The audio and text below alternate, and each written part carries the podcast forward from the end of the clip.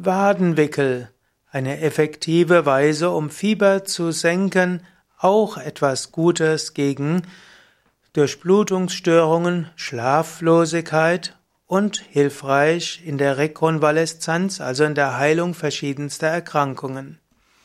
Wadenwickel gehören zu den verbreitetsten Mitteln der Volksmedizin. Wadenwickel gehören auch zur Kneipmedizin und damit auch zur Kneipptherapie, auch sind ein Verfahren der Balneologie und der Wasserheilkunde.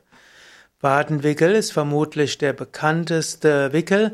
Er hat eine starke Wirkung auf Erkrankungen der Brustorgane, auf Durchblutungsstörungen, Schlaflosigkeit und allgemein zum Heilen. Wenn man fieberhafte Infekte hat, kann man mit Wadenwickel das Fieber so gut senken, wie wenn man zum Beispiel Paracetamol oder auch ASS oder auch äh, Ibuprofen nehmen würde. Und so kann man sich diese Mittel durchaus sparen.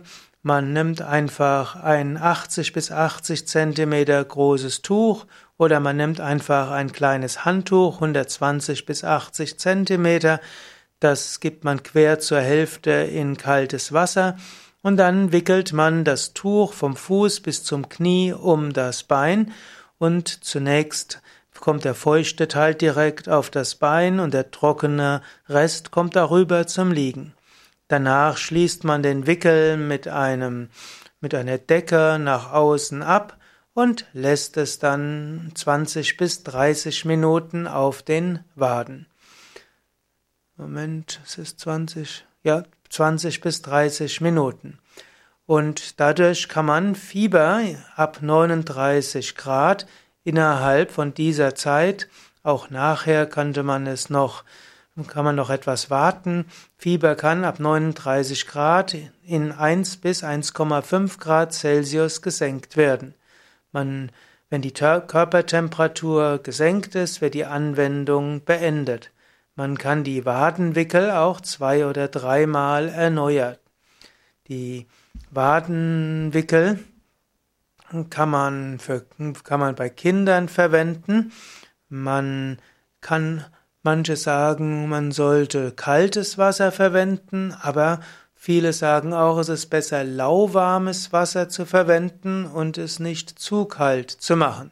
Denn angenommen, man würde kaltes Wasser nehmen, dann führt das dazu, dass das Schwitzen unterbrochen wird und dann senkt sich das Fieber langsamer.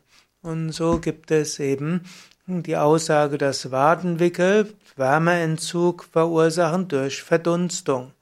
Dabei nimmt man also lauwarmes Wasser und bringt sie nicht aus und wickelt diese um die Unterschenkel. Du siehst also, es gibt lauwarme äh, Wickel, es gibt aber auch kalte Wickel. Man legt also das Wasser ins Kalte.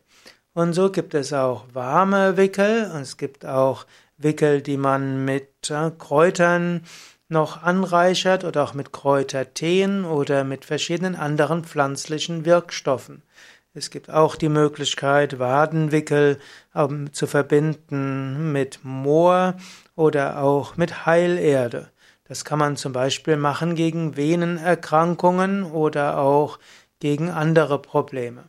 So kann man also Wadenwickel verwenden für eine Menge von verschiedenen Erkrankungen. Es rentiert sich durchaus, etwas genauer über Wadenwickel, über Wickel insgesamt sich zu erkundigen, denn Wickel sind ein einfaches und machtvolles Mittel gegen die verschiedensten Erkrankungen und um wieder gesund zu werden.